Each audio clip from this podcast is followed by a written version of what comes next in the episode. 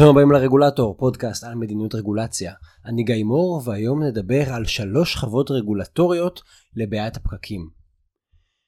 תראו, זה לא סוד, ישראל הופכת יותר ויותר צפופה ויותר ויותר פקוקה.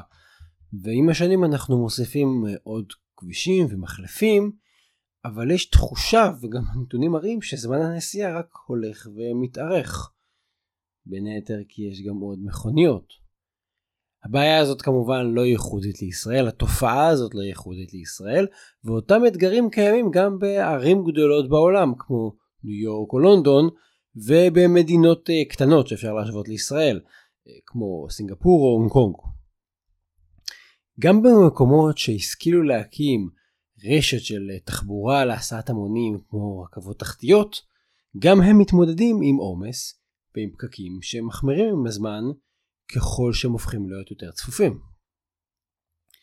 ואני חושב שכל מי שהיה צריך להגיע אה, ממנהטן לשדה התעופה JFK למשל, חווה שזו נסיעה אה, קשוחה. עומדים הרבה במונית.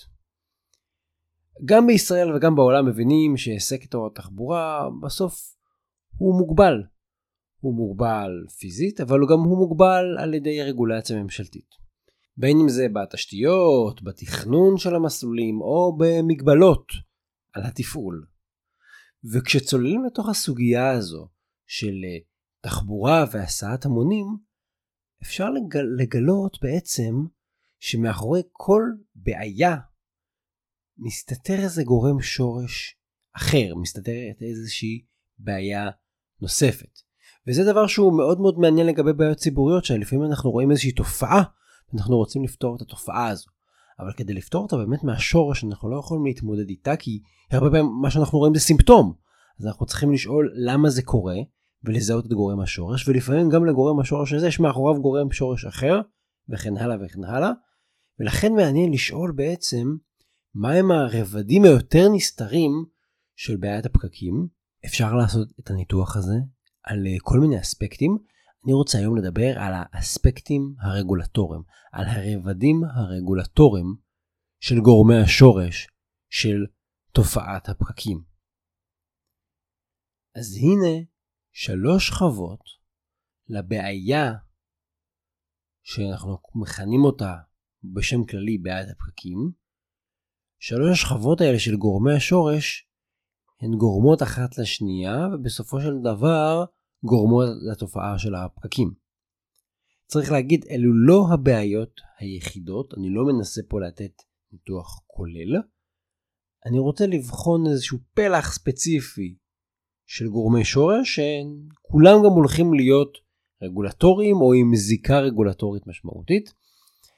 זה בעיקר דוגמה לזה שלכל בעיה יש שכבות שחלקן נסתרות וגם שהבעיות והשכבות שלובות אחת בתוך השנייה. טוב, אז נתחיל בשכבה הראשונה, קווים קשיחים. יחסית גלויה לעין. זו, זו תופעה שהיא אה, די ברורה ומוכרת לכם. הקווים המסורתיים של אוטובוסים, הרבה פעמים הם לא מספיק יעילים. וזה קורה מכל מיני סיבות. למשל בגלל מסלול ארוך ומפותל, אה, אוטובוס שחלק משעות היום הוא נוסע ריק, בעוד שבחלק מהזמן הוא אולי הוא עמוס מאוד. וגם המסלולים של הקווים וגם לוחות הזמנים שלהם הם קשיחים. זאת אומרת, יכול להיות שב-10 בבוקר לא צריך לעצור בתחנה מסוימת, או לא צריך בכלל להיכנס לשכונה מסוימת. אבל עושים את זה, ולהפך. ובעצם מה שנוצר פה זה גם בזבוז משאבים וגם פגיעה בחוויה של הנוסע. אז אחד הפתרונות לאתגר את זה הוא לייצר קווים גמישים. נעשים כל מיני ניסיונות כאלה בעולם. בדרך כלל אה, מייצרים את הקווים הגמישים באמצעות מיניבוסים קטנים עם מסלול דינמי. זה אומר או שהמסלול יש לו כמה ורסיות שמשתנות על פני שעות וימים, או שהמסלול הוא לחלוטין דינמי, והוא נקבע ומשתנה כל הזמן לפי הצרכים של הנוסעים באותה נסיעה. בישראל אנחנו מכירים את זה את באבל דן ואת אגד אה, טיק טק, אה, שניהם רכבו על, אה, על פלטפורמה של חברת אביה, שהרעיון הוא, כשאני אומר אני רוצה לנסוע מנקודה X לנקודה Y, אז זה, זה בעצם משפיע על המסלול של אחד מהמיניבוסים, והוא בעצם ייתן לי מענה, הוא לא ייקח אותי לגמרי בין שתי הנקודות, הוא ייקח אותי קרוב, כי זה לא מונית, אבל האוטובוס בעצם משנה את המסלול שלו עבורי. שימו לב, זה פתרון שהוא בעיקרו, אפשר להגיד שהוא טכנולוגי נטו. אבל הוא לא יתאפשר עד שלא תקנו את הרגולציה ש, שלא לא אפשרה את זה. כי בבסיס הרגולציה קובעת מראש את המסלולים ואת לוחות הזמנים. כל קו יש לו הגדרה, אתה קו 5, אתה קו 10, אתה קו 100, וגם המסלול של קו 100, זאת אומרת רשימת התחנות והרחובות שבהם הוא נוסע, מוגדרות. הקונספט של קווים גמישים הוא סותר את כל זה. קודם כל, אין מספר קו, האוטובוס הוא לא מספר 5 או מספר 8, אין דבר כזה. הוא מה שנרצה שיהיה, וגם רשימת התח... התחנות והרחובות שדרכם הוא נוסע, הם לא מוגדרים מראש. הם משתנים גם תוך כדי תנועה. זה לא שגם הם מוגדרים בבוקר, כל בוקר קובעים אותם, לא, הם משתנים כל הזמן. כל הזמן שהלקוח משנה אותו, ובשביל זה צריך שינוי רגולטורי, לא רק שינוי טכנולוגי. כמובן שצריך להגיד שברמה האסטרטגית יותר, כשמסתכלים כמה שנים קדימה, התקווה היא שמיניבוסים קטנים עם מסלולים ולוחות זמנים גמישים יספקו שירות יותר טוב מהקווים הנפוצים שלנו, ואז זה גם יעודד את הציבור לוותר על הרכב הפרטי, כי בעצם אם הקו מותאם אליי בהיבטי זמן ובמקום, אולי אני יכול לוותר על הרכב הפרטי שלי. זה לא הופך להיות איזה משהו כזה, פתרון לא נוח. זו שכבה ראשונה. השכבה השנייה היא בעיית המחסור בנהגים. אם אנחנו רוצים לעשות איזשהו מהלך כדי לשפר את התחבורה הציבורית, אנחנו צריכים שמישהו ינהג באוטובוסים הגדולים או במיניבוסים או במה שתרצו, אבל המחסום הבאמת גדול למהלך הזה הוא שחסרים לנו נהגים לכלים של תחבורה ציבורית. צריך להגיד, המחסור הזה בנהגים הוא מלווה אותנו כבר שנים. הוא היה קיים לפני שהתחילו להשתמש במיניבוסים עם מסלולים גמישים ודינמיים. אז זה שאנחנו רוצים להוסיף עוד קווים שיהיו יותר גמישים זה רק מחמיר בעיה שהיא קיימת שחסרים לנו נהגים. אבל מה שהיה פעם אתגר שהפריע למערכת הופך לממש לחסם ברגע שרוצים לעשות תוכנית חדשה. אנחנו רוצים להשיג עוד קווים, אם אין לנו נהגים, אנחנו נשארים בסטטוס קוו, נשארים בעבר. עכשיו, אם נסתכל על זה רגע יותר רחב, אם אנחנו אומרים שאסטרטגית אנחנו רוצים שאנשים יעזבו את הרכב הפרטי שלהם ויעברו לנסוע בתחבורה ציבורית, זה אומר שצריכים להיות יותר קווים של תחבורה ציבורית, זה אומר שאנחנו צריכים יותר נהגים מקצועיים לתחבורה ציבורית. אז את כל ה vision הגדול של להעצים תחבורה ציבורית יש בעיה לממש כאשר יש לנו מחסור, בטח שאנחנו צריכים להגדיל את המספר שלהם. כמובן שגם המעבר מאוטובוסים גדולים למיניבוסים יצריך יותר נהגים כמו שאמרתי, כי בתקופת הביניים לפחות יהיו לנו גם וגם, וגם כי היחס בין מספר הנוסעים למספר הנהגים משתנה. דמיינו שיש נהג אחד שמסיע באוטובוס 40 איש, מול מיניבוס שנהג אחד מסיע 10 אנשים. יכול להיות שהמיניבוס יותר יעיל, כי הוא לא יצא ריק, אבל יהיו מקרים שבאים כשאוטובוס ריק וזה 1 על 40, במיניבוס אומר 4 נהגים. אז נראה כרגע שהבעיה הזו רק תלך ותחריף. ויש לה סיבות מגוונות, אני, אני, אני לא אכנס לזה כאן, חלקן מוצדקות, חלקן טרגיות, חלקן קפקאיות לגמרי, אבל בשורה התחתונה יש לנו מחסור, לא, לא מספיק אנשים רוצים לעבוד כנהגים מקצועיים, ואם אין לנו מי שינהג את האוטובוסים, מיניבוסים שלנו, כל הרעיון של לייעל תחבורה ציבורית, של הסעת המונים, הוא בעייתי. ומה הקשר לרגולציה? הרגולציה קובעת למי מותר לנהוג באוטובוס ולמי לא, באיזה תנאים, כמה שעות. הרגולציה מעצבת משמעותית את שוק התעסוקה של תחום הנהגים בתחבורה ציבורית. וחלק מהחסמים להגדלת מספר הנהגים הם חסמים רגולטוריים. אם אתם רוצים להרחיב על זה, שמתי לינקים באתר אינטרנט רגולטור נקודה אונליין, תחת השם של הפרק הזה, שלוש שכבות לבעיית הפרקים, תוכלו למצוא שם כמה סיבות, כמו שאמרתי שם אפילו לינק לסיבות שהן ממש קפקאיות. שכבה שלוש השכבה השלישית היא בעצם, העת, היא עצם הצורך בנהגים. כי אם תחשבו על זה רגע, אם יש לנו בעיית מחסור בנהגים, אנחנו יכולים לנסות לטפל בה בתוך הקופסה ולהגיד בואו נביא עוד נהגים, או נסיר חסמים לעוד נהגים לעבוד, אבל אפשר גם לפתור את הבעיה הזאת מחוץ לקופסה ולומר אני בכלל לא רוצה נהגים, אולי אני לא צריך נהגים. הרי כולנו מבינים שפתרון עתידי אפשרי הוא רכבים אוטונומיים, מדברים על זה המון. אבל, אבל יש בעיה. נשים בצד את הבעיות של אה, טכנולוגיה ונשים בצד את הבעיות של תשתיות ועוד המון דברים. עצם המעבר לרכבים אוטונומיים מצריך שינויים דרמטיים ברגולציה. אגב, דיברתי עליהם בסדרת הפרקים על AI. למשל לפרק 76 אה, ופרק 79 על הפודקאסט ועוד פרקים שבאו אחר כך, אה, תגללו, תמצאו אותם. מה הכוונה? אנחנו צריכים קודם כל להסיר רגולציה שאוסרת או מונעת או מגבילה את השימוש ברכבים אוטונומיים, וגם אנחנו צריכים להתאים את הרגולציה למצב שבו מי שנוהג ברכב הוא לא נהג אנושי, אלא הרכב האוטונומי. למשל, אמ, איך הרכב צריך לנהוג במצבים של סתירה בין תמרורים לתנאי הדרך, או כשיש שני תמרורים סותרים. בן אדם עושה אחד מהדברים והוא מסתדר, מקסימום מקבל קנס. הרכב הוא צריך לקבל הוראות מאוד מאוד ברורות. אה, עוד רגולציה שכנראה נצטרך לקבוע זה מה יהיה התפקיד של בקרים אנושיים. נגיד, אני מניח שאנחנו נמנה סוג של נהגי תחבורה ציבורית שיפקחו על הרכבים, אולי יהיו בתוך האוטובוס, אולי יהיו מרחוק ויפקחו על כמה. אנחנו נצטרך לייצר פה תשתית חדשה גם, רגולטורית, כדי לאפשר לפעילות הזאת לקרות. אבל שימו לב לדבר המעניין, הצורך בנהגים הוא סיבת השורש לבעיה, נכון? בעצם הנהגים קשורים לקווים הקשיחים שקשה לנו להוסיף עוד קווים כי אין עוד נהגים, וגם העובדה של המחסור בנהגים הוא פועל יוצא של העובדה שאנחנו בכלל צריכים נהגים, בגלל התלות בנהגים אנושיים.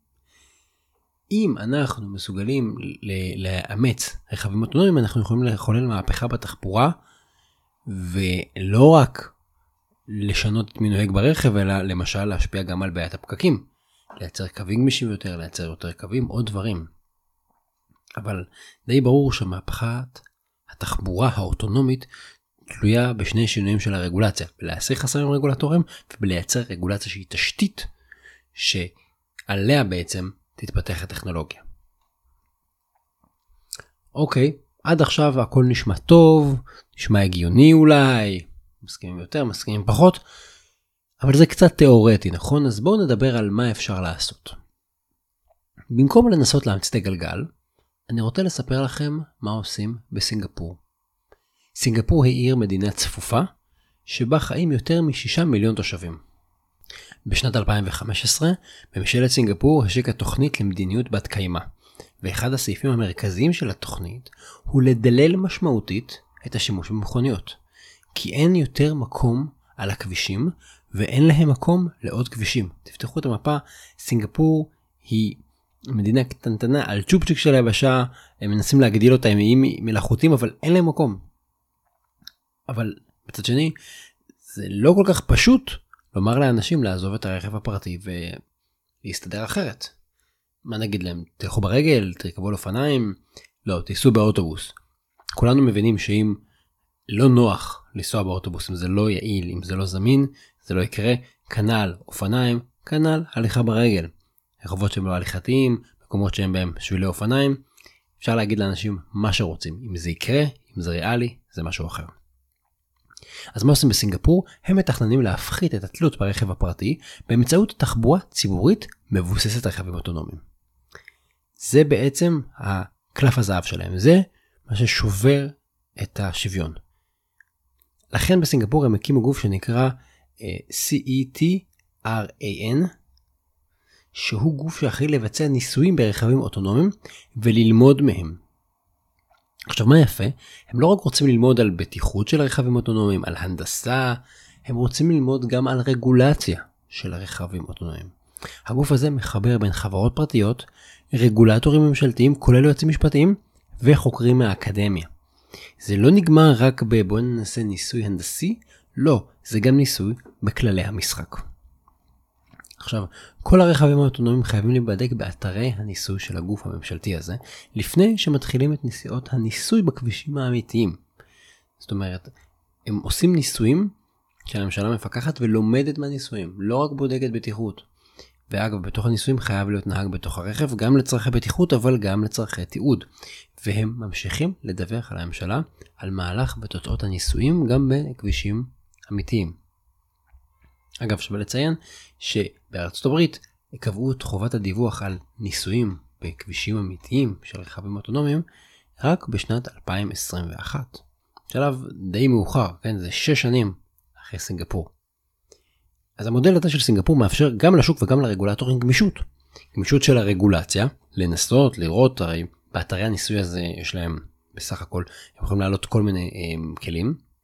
ואם עברתם את זה, אתם יכולים עם הכלי הניסיוני שלכם, שאולי הוא לא עומד בכל הרגולציה הקיימת, אולי הרגולציה הקיימת לא מתאימה לו, אבל מותר לו לעשות ניסויים גם על כבישים אמיתיים. מצד שני, הכלי הזה גם מבטיח הגנה על בטיחות הציבור, כי אתם קודם כל מתנסים באתר ניסוי, ואחר כך אתם מקבלים אישור לעלות על כביש אמיתי, אבל עם כל מיני מגבלות, וגם אחרי שהכרנו אתכם אנחנו תופרים לכם איזושהי מסגרת רגולטורית. אגב צריך להגיד ממשלת סינגפור משתתפת במימון של הניסויים האלה כי חשוב לה שזה יקרה וחשוב לה להיות מעורבת באופן אקטיבי במו"פ של הטכנולוגיה והיא מבינה גם שאם היא מבזבזת לאנשים זמן כי היא רוצה ללמוד אז היא צריכה לשים על זה כסף. ואני רוצה לשתף אתכם בתובנה אחת מעניינת שהסינגפורים הציפו שהם uh, למדו מההתנהלות הזאת. הצוות בסינגפור הגיע למסקנה שצריך לחשוב מחדש על כל הקונספט של רישיון נהיגה. למה? כי כשנהג עובר טסט, מה הבוחן בעצם בודק? הוא בודק שהוא יודע לשלוט על הרכב, שהוא מבין דינמיקה של הכביש, שיש לו שיקול דעת, שהוא מסוגל להתמודד עם כל מיני סיכונים ומפגעים שהם לא לגמרי צפויים. ומה שהסינגפורים הבינו זה שצריך לתרגם את כל השאלות האלה גם למבחן עבור האלגוריתמים שמפעילים רכבים אוטונומיים. הם צריכים לעבור טסט, אגב אולי הוא לא חייב להיות טסט בעולם האמיתי, אולי אפשר להריץ סימולציה במחשב ולבדוק שהוא מקבל החלטות נכונות. אבל אנחנו לא עושים עכשיו סתם נהיגה באוטו ונראה איך הוא מתנהל, אנחנו צריכים לעשות איזה רמת הפשטה ולפרמל בכלל מה רצינו לבדוק ב, בטסט. כי, כי לרכב אוטונומי אנחנו באמת צריכים לוודא שאנחנו שואלים את השאלות הנכונות ושהוא עונה את התשובות הנכונות או שהוא עושה את הדברים הנכונים. אז ממשלת סינגפור משקיעה המון ברכבים אוטונומיים, בלמידה שלהם, מתוך הבנה שזה המפתח לפיתוח הרגולציה החדשה, וזה יהיה המפתח לפתרון בעיות התחבורה שלהם. הם הבינו שבגלל שבמציאות יש כל כך הרבה רגולציה, המהפכה הטכנולוגית והמהפכה התחבורתית ממתינות לרגולציה. עכשיו מדינות שלא מתייחסות לזה ברצינות ימשיכו לחכות ובינתיים יסבלו מפקקים ומזיהום אוויר. כי בסוף, לפחות בתוואי הזה שציירתי לכם, של בעצם אה, קווים קשיחים ולא מספיק יעילים, של מחסור בנהגים ואז של רכב אוטונומי, הדרך לפתור את כל הנתיב הקריטי הזה עד לשורש הבעיה הוא לעלות לכביש רכבים אוטונומיים. כמובן שיש דרכים אחרות להתמודד עם בעיית הפקקים, כמובן שיש לה עוד פנים ועוד היבטים, כמו שאמרתי קודם, רציתי לתת לכם הצצה לזווית מסוימת על בעיית הפקקים ואיך באופן מעניין רגולציה יכולה לשחק תפקיד מאוד מאוד חשוב לא בפתרון ישיר של הבעיה אלא דווקא בפתרון והנגשה של חסמים טכנולוגיים. עד כאן להיום, תודה רבה שהאזנתם לפרק הזה של הרגולטור, אני גיא מור, אתם מוזמנים לעקוב אחריי בכל הפלטפורמות שאתם שומעים בהן את הפודקאסט, אני אשמח מאוד אם תוכלו לדרג אותי בחמש כוכבים ולהמליץ לחבר או חברה על הפרק הזה. אה, מוזמנים כמובן גם להיכנס לאתר האינטרנט רגולטור.אונליין. התכנים משקפים את דעותיי בלבד.